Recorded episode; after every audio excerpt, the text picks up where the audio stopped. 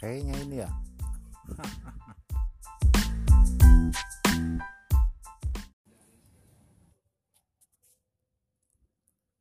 Kerja di tahun 2020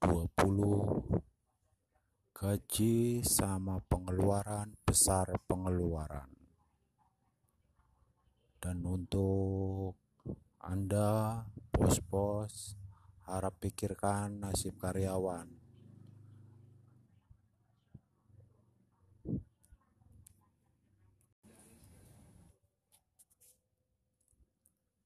kerja di tahun 2020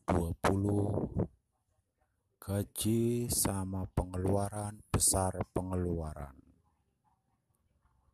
Dan untuk anda pos-pos harap pikirkan nasib karyawan